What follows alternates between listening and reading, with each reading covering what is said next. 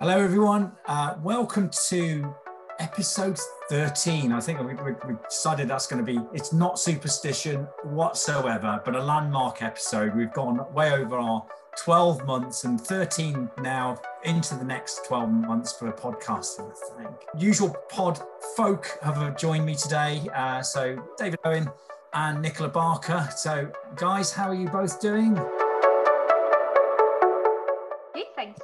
You. Sorry, I should say I should say a point to one of you first. I was going to give you a bit of a cue, really. That would help, wouldn't it? Rather you, Nicola. How are you today? Are you well? oh, I'm absolutely grand. Thank you for asking, John. Yes, and, and, and, and, unfortunately, we're all of all. Well, I say fortunately, I should say we're all jabbed, and we're all. But Nicola, most recently, so. Uh, sharing your experiences with us before we started the call, but you're well uh, after you after initial couple of days after yeah after the uh, sort of the day after which was i was sluggish to say the least um, i'm absolutely fine now. So i'm um, just glad to have had it yeah. on my first jab to be honest. So yeah thank you. Fantastic. Good to hear that. Uh, and mr owen how are you today? Yeah very well john. Feeling very relaxed sort of after an end of tax year.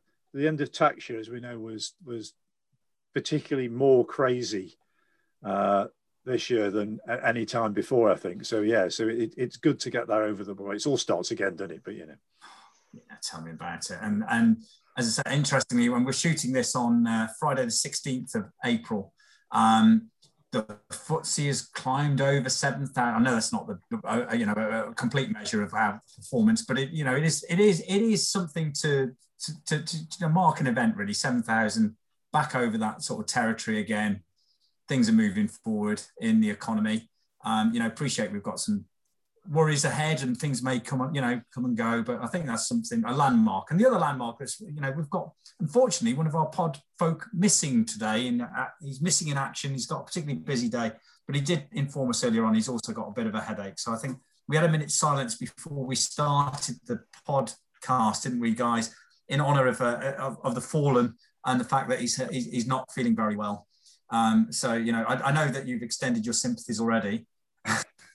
oh, we're missing Bless Martin him. already. Love him.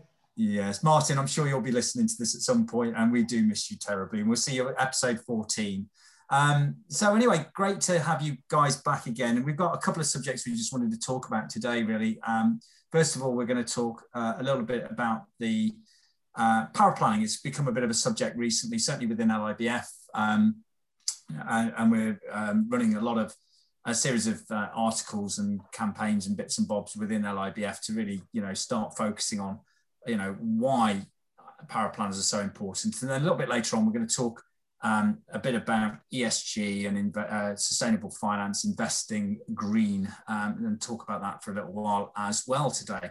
Um, so I, th- I think the, you know the first thing to do is just sort of fire away really on paraplanning. And I know actually both um, Lifetime Connect and St James's Place. And interesting, I've been talking to St James's Place recently about paraplanning, uh, how important you guys have taken it, how you feel about it, um, and you know why those firms that don't invest in their paraplanners miss out on getting the best out of the people who run their administration. Because I guess really, in a lot of respects, if they're not being supported, they're kind of more administrators than they are paraplanners but paraplanning's moved on a hell of a lot in the last few years. Mm. What you know, what does it actually mean? So um, I'll start with you, Nicola. You know, within St James's Place, something that you guys have been taking really seriously, you know, within your firms, and you know, what what is SJP uh, doing to support paraplanners in your business, and how are you, you know, um, making sure that your your colleagues are, are looking at this seriously?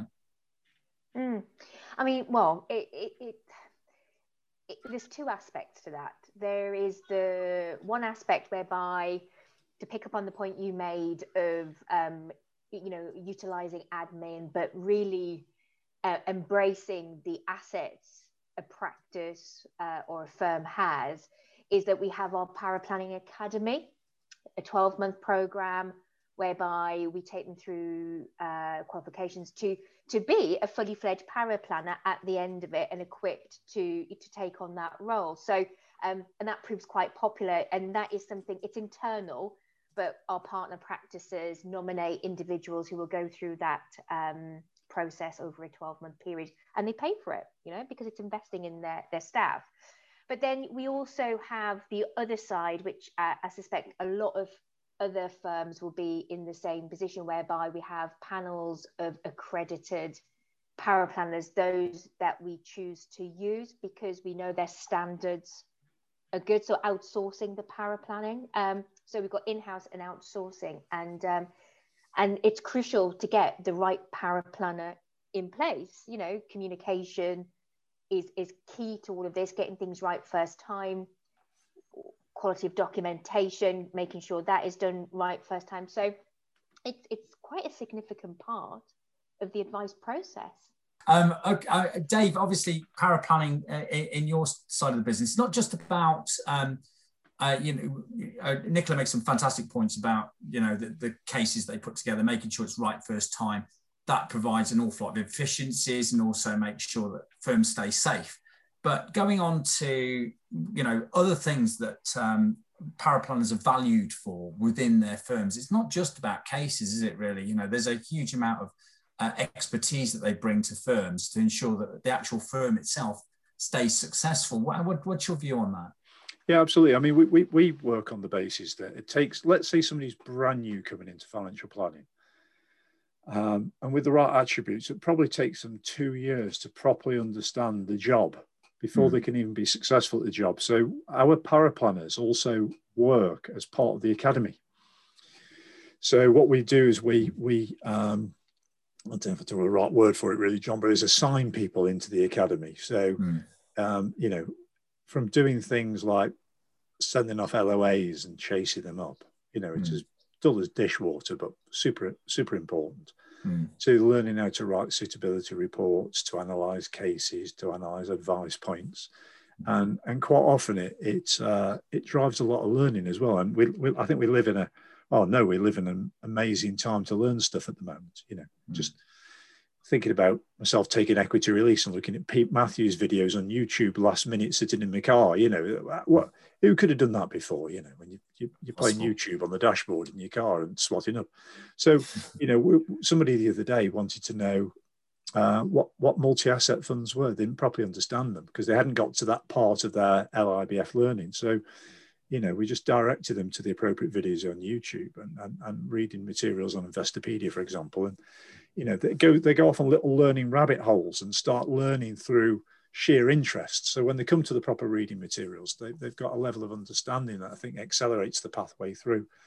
So just through people getting through there. And what we've also discovered as well is, is obviously some people aren't cut out to be financial planners. And it doesn't mean that financial planners at the apex uh, arguably, you could probably say that paraplanners are. But anyway, I think what it is is they they just don't feel comfortable being being an advisor. It isn't their skill set. What they love doing is the analysis.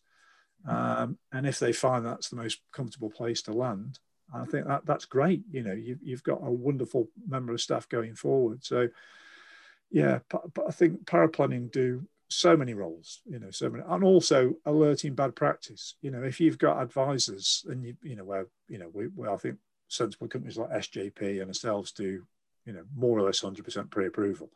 Mm. So uh, if you do get rare where advisors are taking shortcuts, I'm not saying it happens very often, it's very rare, but if, if an advisor inadvertently starts doing that, the paraplanner flags it and you can do interventions and retrain people and put them on the right path.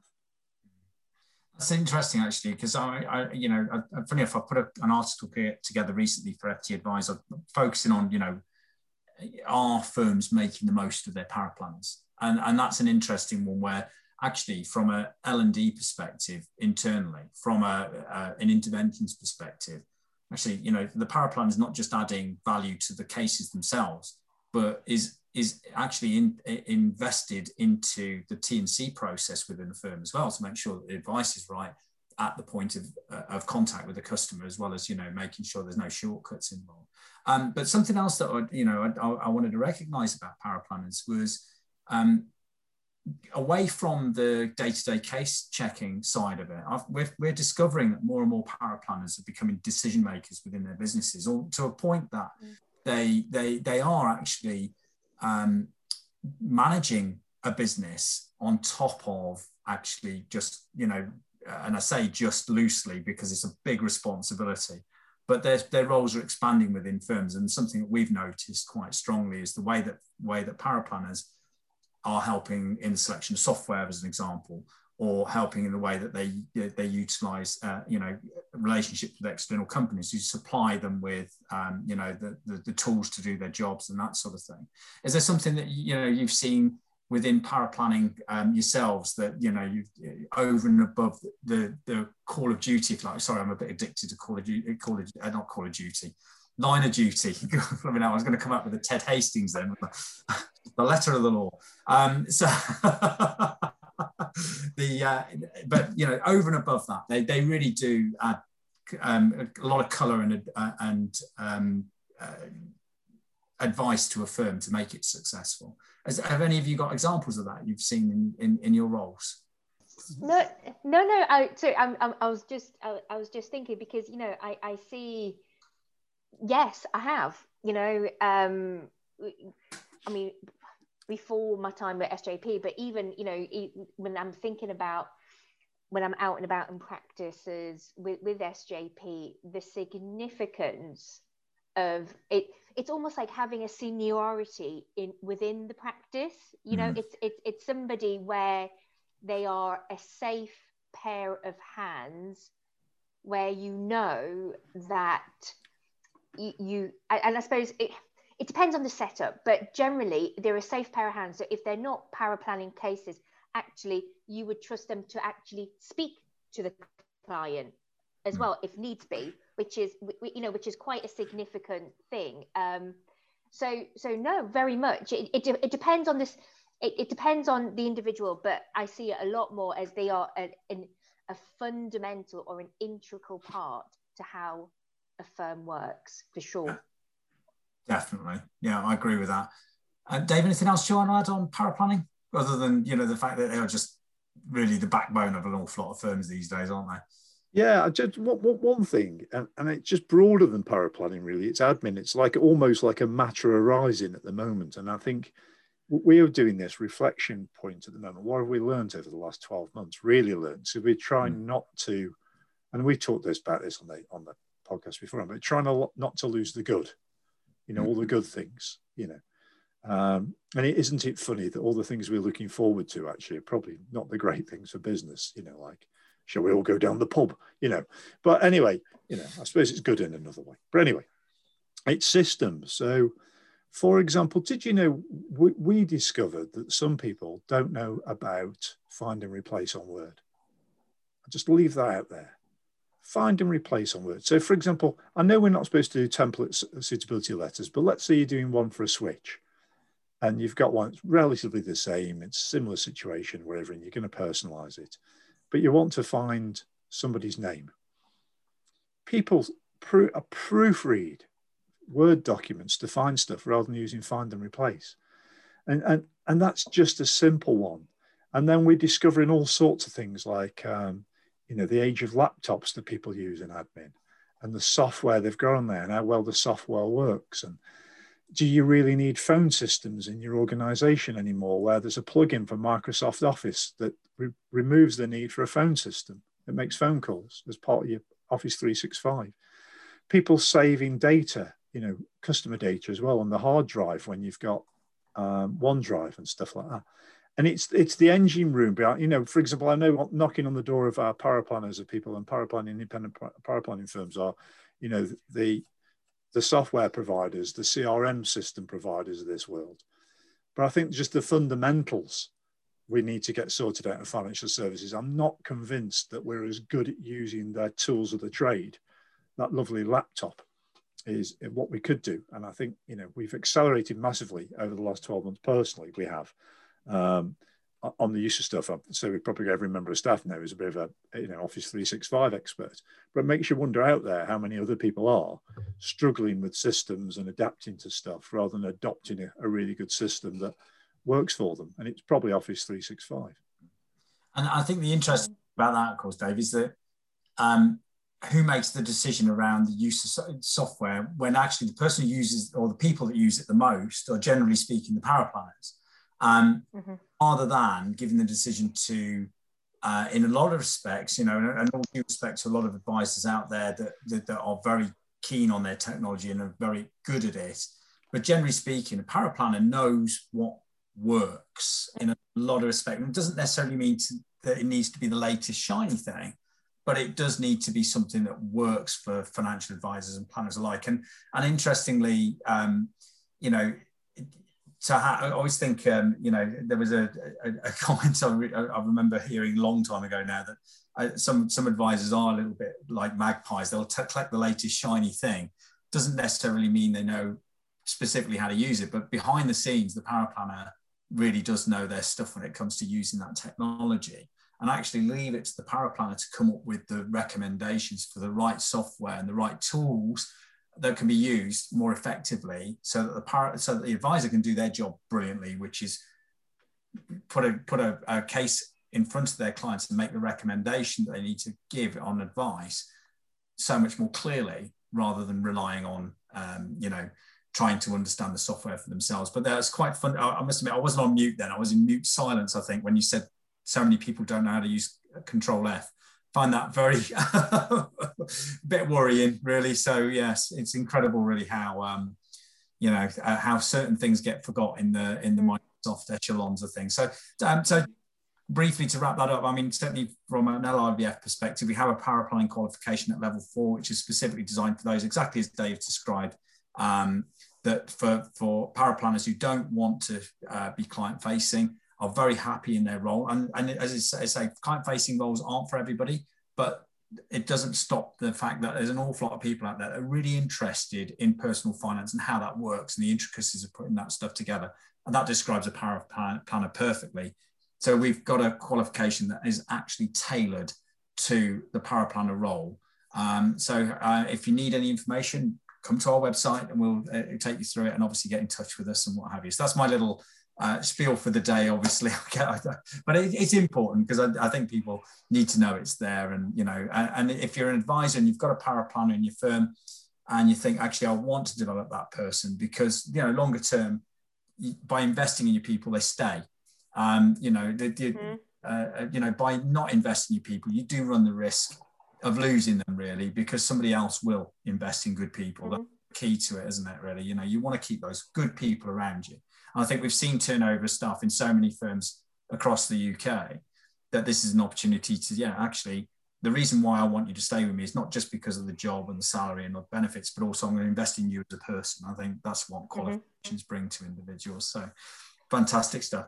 And the other thing we're going to talk about today, anyway, so moving swiftly on, um, sustainable finance and uh, ESG specifically. So um, uh, basically, before, believe it or not, um, just for those listeners out there, we um, the, the on my fellow pod folk send a few emails to each other. Most of it is a bit of Mickey taking really between us, but actually within it somewhere there's a, few there's a few key messages. I, this this week's uh, popular topic was really who's got the biggest coffee maker. I think.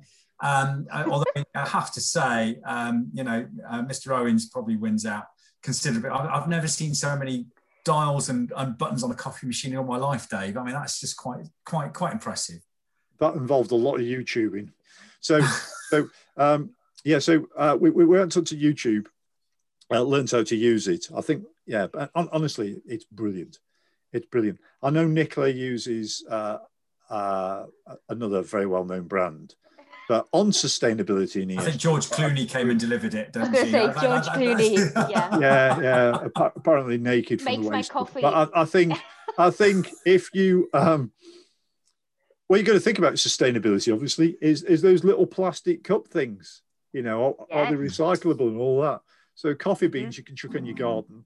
And I've also come across a brand, John, that do running and cycling wear made out of recycled coffee coffee beans. Really? Yeah. Yeah. I must admit, our recycled bin, coffee beans go on the compost heap. That's as far as it goes. I wouldn't, I wouldn't dream of molding it into a trainer. I'll be honest, it'd probably fall a bit. I didn't know they were doing that. No, that's interesting. Yeah.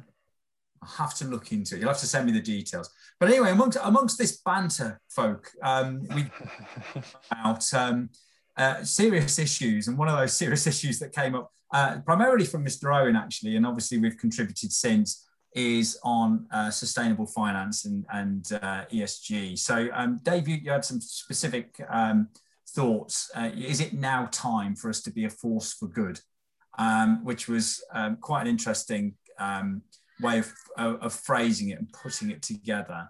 So, um, what were your thoughts initially? I'm going to yeah, go. Well, uh, you know, you know, it's like it's it's always good to be slightly controversial. So, I think it was looking at the advisor processes that we all have, you know, and if you look about the old, the old advice process pre ESG regs was if a client wants something that's, you know, green, you would have an ethical questionnaire and then you'd use that to inform you through your fund research to have an alternative. And then when you when you look at the Paris Accord and you know everything that's been done, you know, Saudi Arabia, Biden, globally, you know, globally now, is that the you know the flow of capital is towards sustainable finance. So it's no longer, as we've discussed before, it's no longer about do you want ethical or do you want returns. It's it's what it's one of the same thing. Sorry, we're just slightly distracted here because John's got a cat's tail poking in his ear. So, so, so yeah. So you've got. So it, it's more. It's more about you know. It, it's more about now being a, a force for good.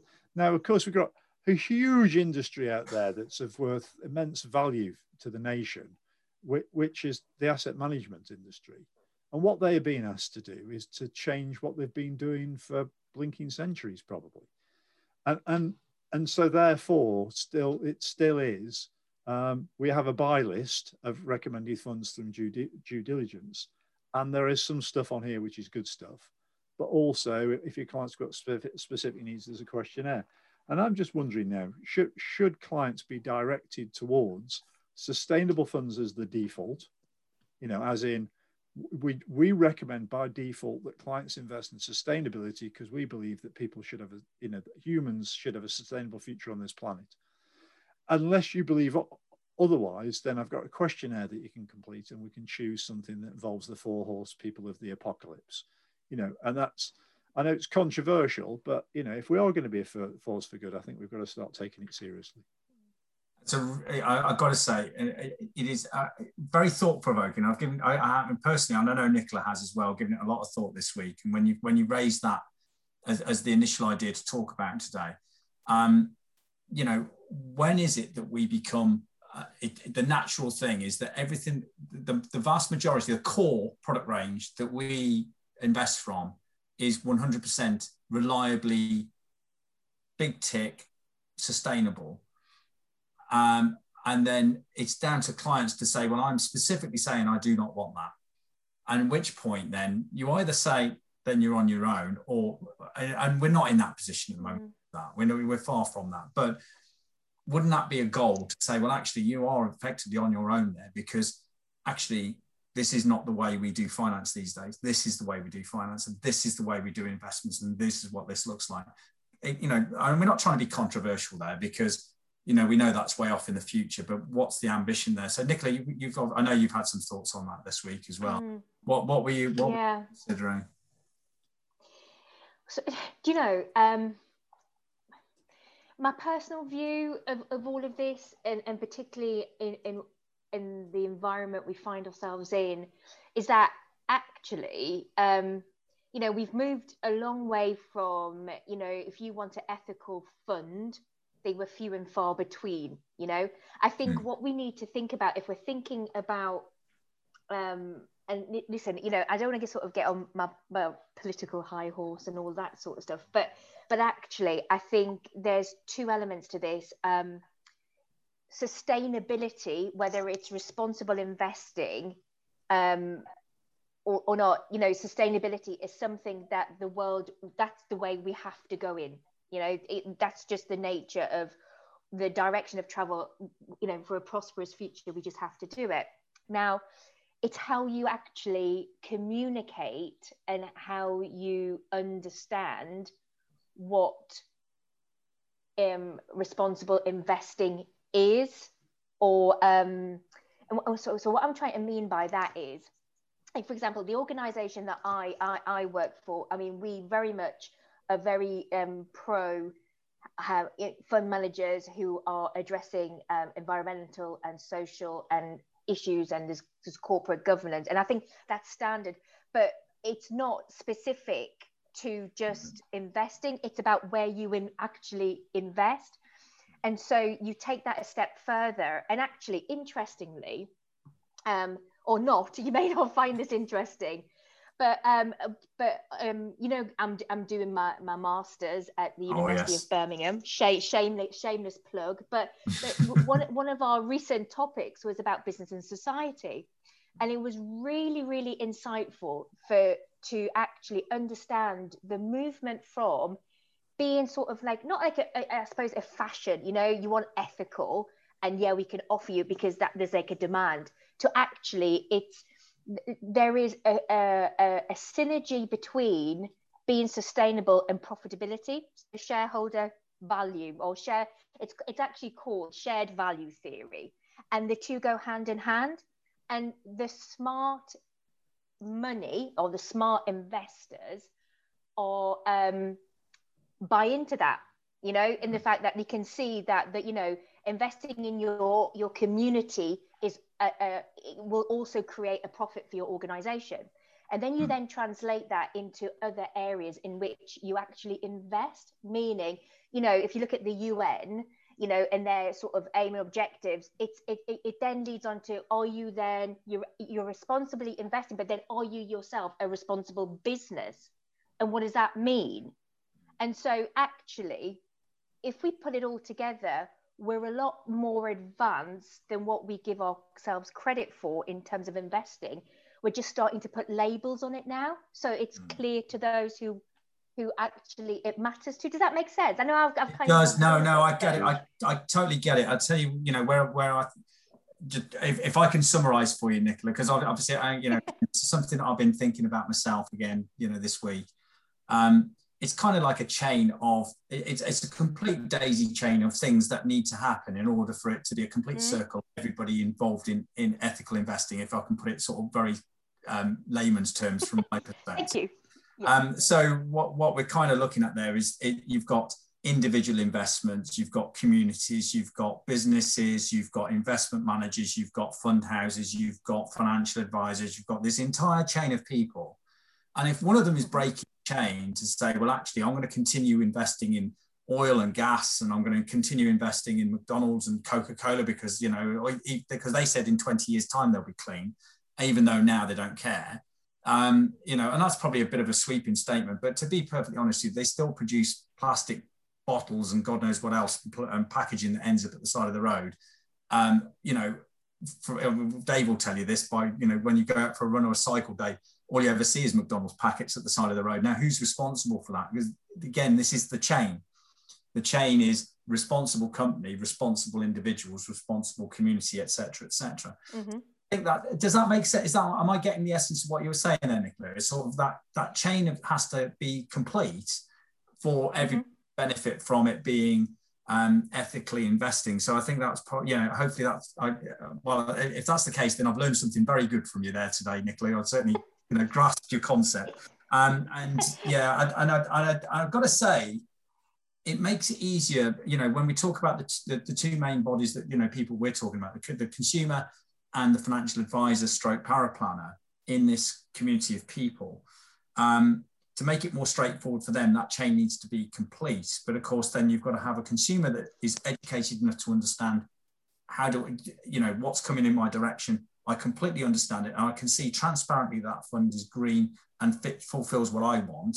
The, the paraplanner can, he or she, or, you know, gender diverse, can uh, put this across to the client to say, look, that is the absolute, um, you know, the right fund for you. And this is the reason why it is. And obviously it fits in with these green credentials. And actually then the norm is that not the um, the non-carbon neutral company, which is in a bucket over there somewhere because we don't look at it. And maybe that's what um, would turn the corner. I don't know. I, I, feel like I've been on a soapbox there. Dave, you got any comment on that? Take me off my soapbox and uh, bring some normality to this. I, will just, yeah, you're obviously a lot, broader than, but I am. I'm, I'm, I'm busily looking on MSCI's uh, latest reports on the FTSE 100. By the way, just one thing on the FTSE 100, slight deviation. FTSE 100 broke 7,000, but it's still worth less than Apple. Think about that. One share is worth more than the whole FTSE 100. FTSE 100, by the way, in its top 10 holdings, has got Diageo, um, British American Tobacco, Rio Tinto, you know, aluminium, mm. um, Royal Dutch Shell, BP. Uh, so, you know, it's there's some stuff and there's a lot, lot, of other stuff which which is you know obviously you know far more sort of ESGable.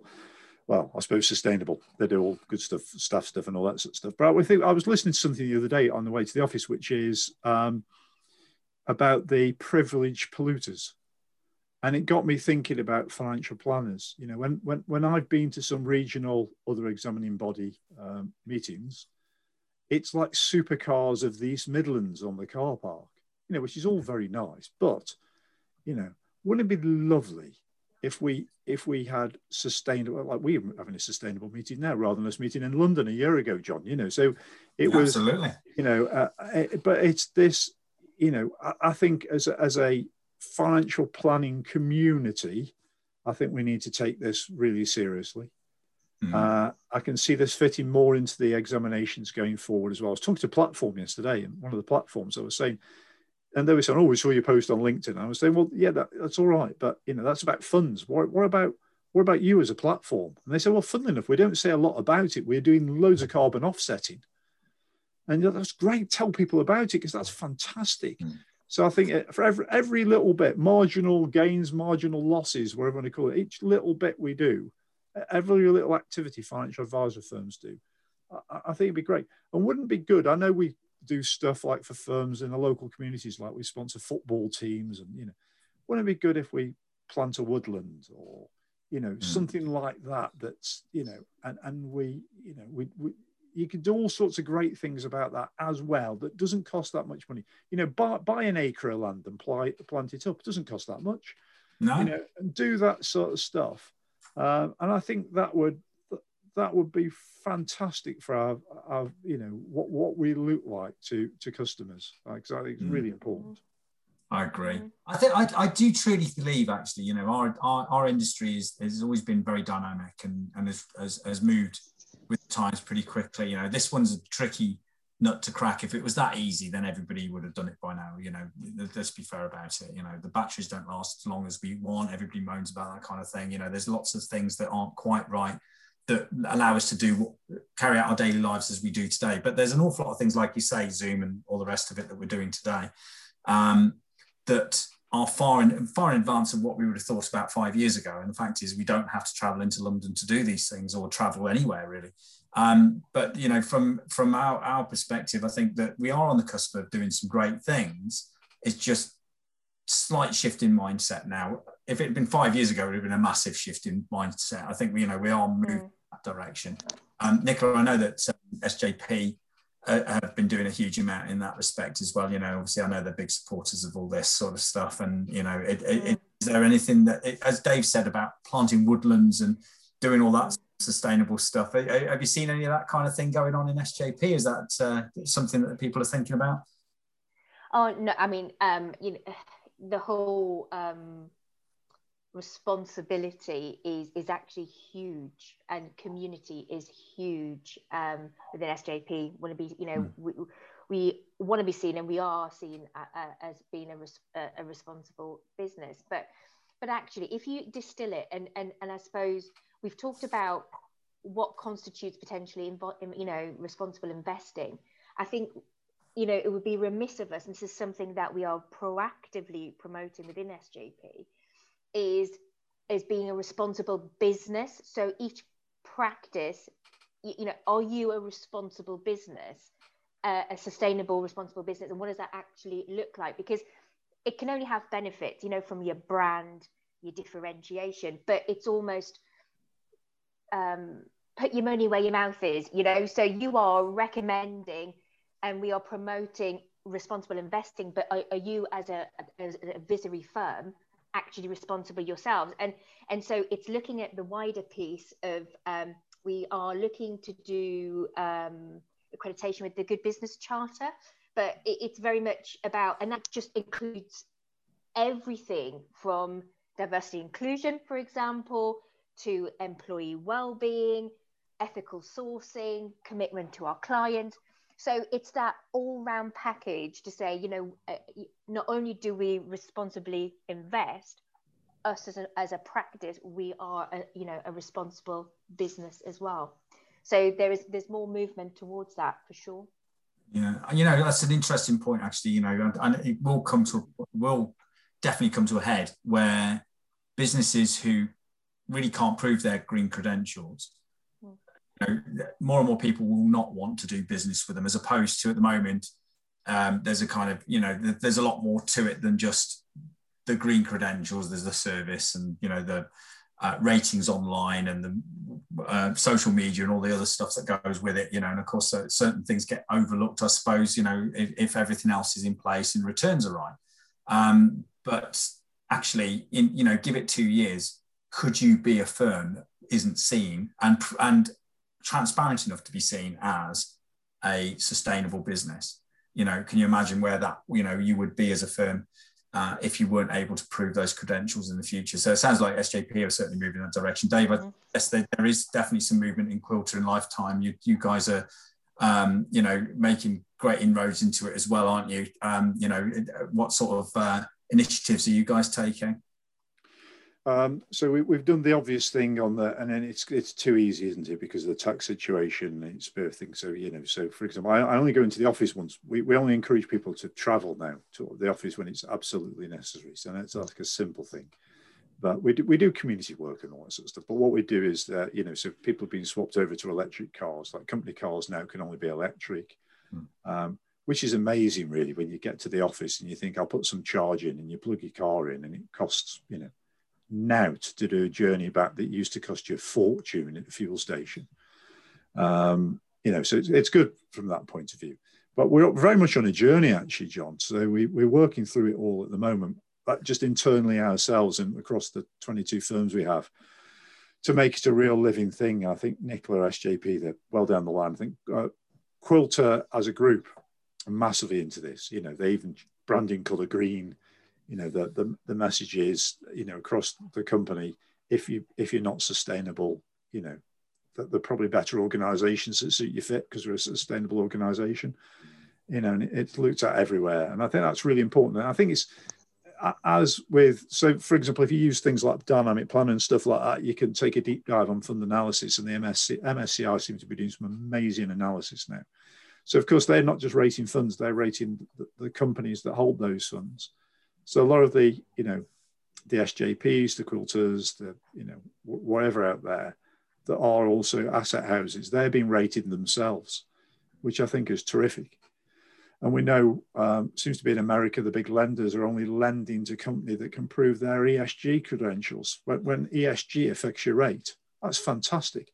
That'd be lovely, wouldn't it, to see buildings that are built, new houses that are built that have solar panels and that don't really need to pull off the grid so much. And mm. you know, I think that this is all coming. So our, our, whole lifestyles hopefully will, you know, lead us to net zero. So I hmm. think it starts starts with getting clients to invest in the right way and ends some way down the road, hopefully a lot quicker than what we've been doing so far.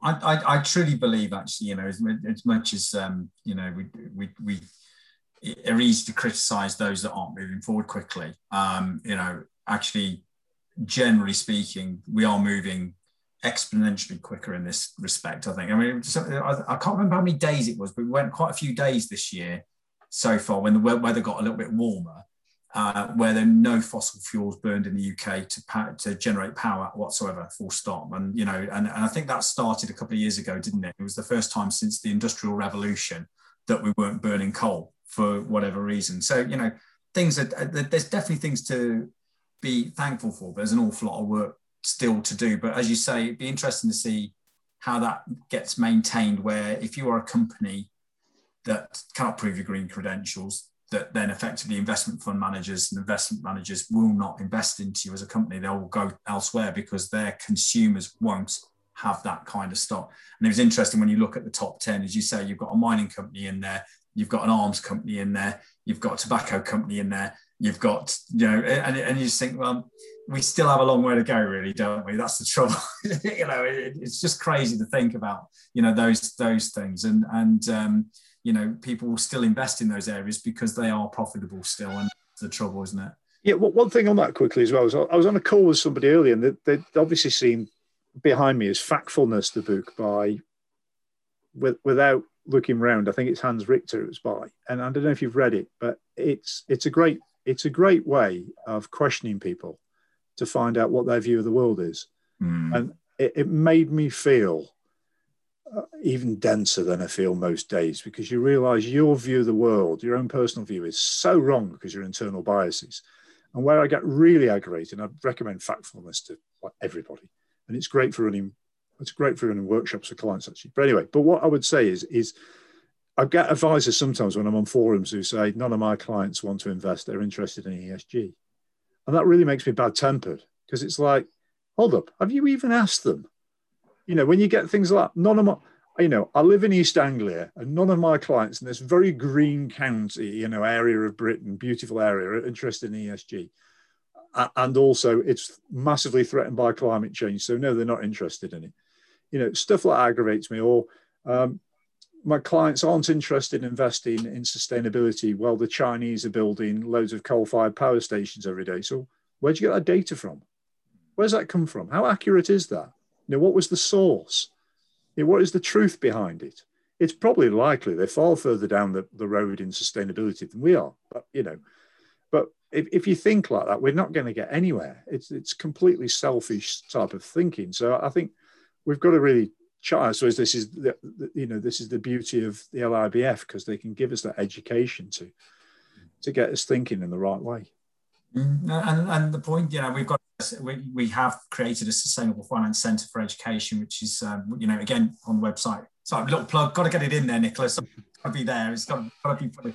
Um, but you know, and we're expanding that centre as we go, and obviously this is why these issues will become probably more of a topic. I mean, you know, quite honestly, we'll probably be talking about this um, more regularly than any other subject I can think of at the moment because I don't think there's anything um, you know more important. But I think the, what's interesting, you're absolutely right about China, um, in that, you know, if you take a country, you know, take the UK, take America, the infrastructure is so based on um, fossil fuels. It's so based on, you know, Victorian engineering, which, you know, they, they, weren't thinking about environmental issues back then. And of course, they didn't because they, there was no awareness of it at the time. And I'm certain if there was an awareness of it at that time, things would have probably been built as an infrastructure differently to where they are today. We what we're having to do is reverse decisions that were made in our, our history, and, and you can't be criticised for not having the right level of knowledge at that time. You just can't be. Now we are educated, we can do something about it. I think that's the, the, the thing that people need to be aware of. And, and that is definitely the same for, for various other countries. It's just the willingness to change. But like you say, with China, you know, they didn't really have that much of an infrastructure to change, it's mainly, you know, actually, you know, I, I've no doubt there are reports about coal-fired power stations and, and what have you, but I'll bet they're cleaner burning than any of ours were. And, you know, and I, I, know nothing about this, by the way. I'm only guessing.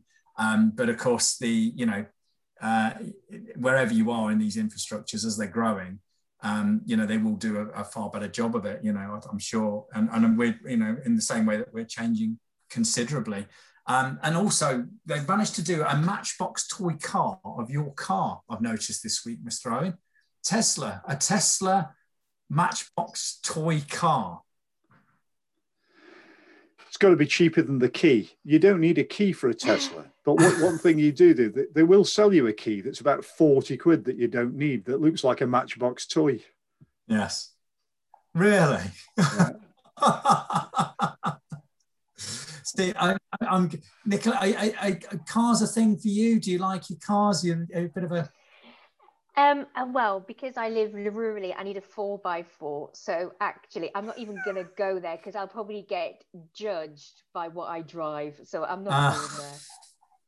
I'm afraid I live just... as well, and I'm the same as you, four by four. Unfortunately, I, am completely at the wrong end of the scale when it comes comes to uh, what we've just talked about. I'm afraid is that what, so. The, so the only one with the green credentials in the room, unfortunately, happened to be David Owen. This is a yeah, first. I don't, I don't think so. Bearing in mind somebody's mined the lithium out to the out to the ground somewhere.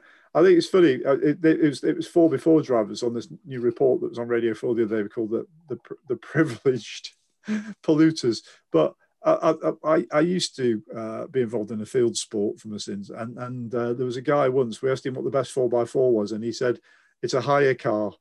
He says I, I took a Vauxhall Vectra all over the moorland in Scotland. It was absolutely amazing. So it, I think the modern car will go anywhere if it isn't yours.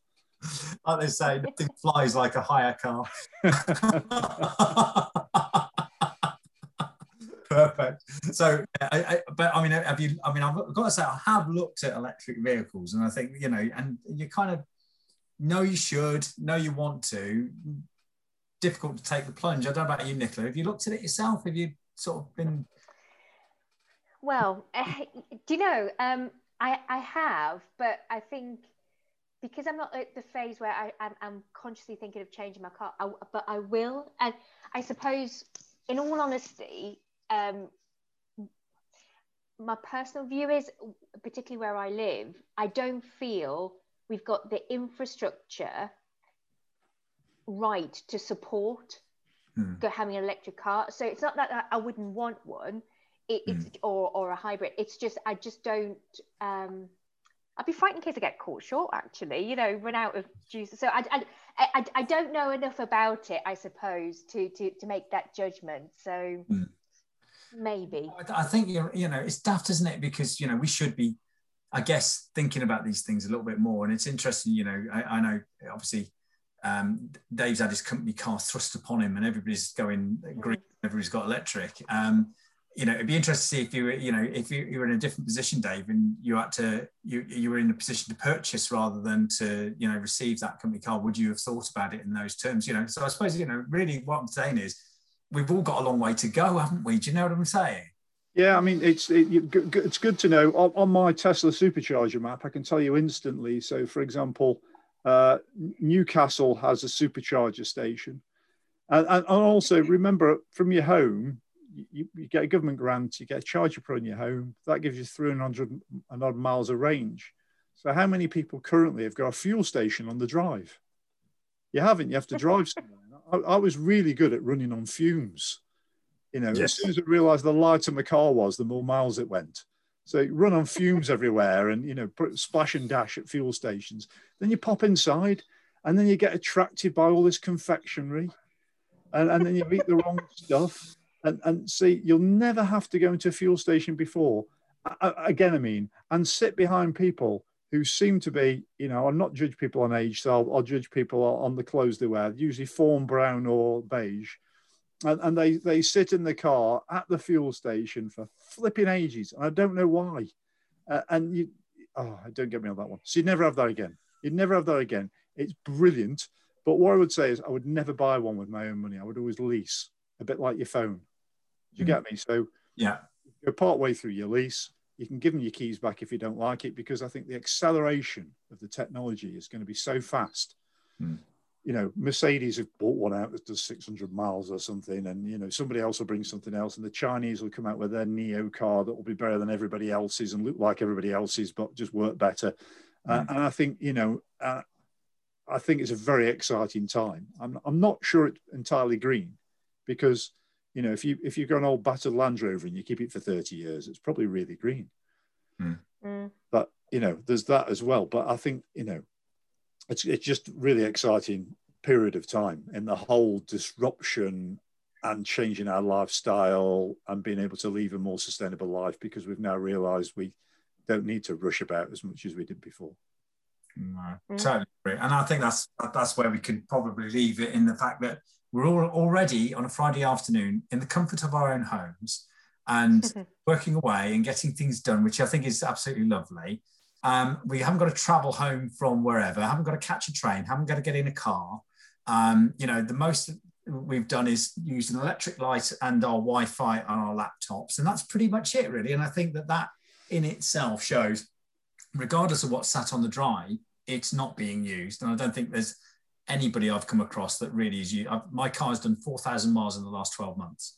That's it. And that, and, and that is considering I was a 30, 40,000 mile uh, mm. user in the past. um, that is quite astonishing, really, you know, for me. And uh, and certainly, I'm sure I know Dave, you did an awful lot of driving, and Nicola, you've always done a lot of mm-hmm. driving anyway. Yeah.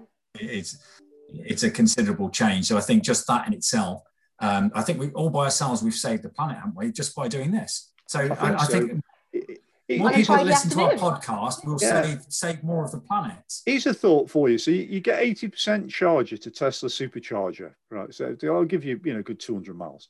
So um, easily. So um, Gretna Green has got a Tesla supercharger. So uh, as long as you're allowed to go over there, you can get your car charged and get married at the same time. That is fantastic. Well, now I tell you, how, you can't get more efficient than that, can you? Really? exactly. on, exactly. Come on, I can. Well, encourage people to obviously do that, or I myself get divorced and then go and get married again. Go and get Why married not? again.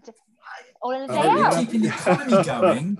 You're keeping the economy going because then you've got to get two separate houses. Then you've got to you maybe rent one out, and then you, oh, yeah, you know, yeah. so much that sustainability. Well, on that note,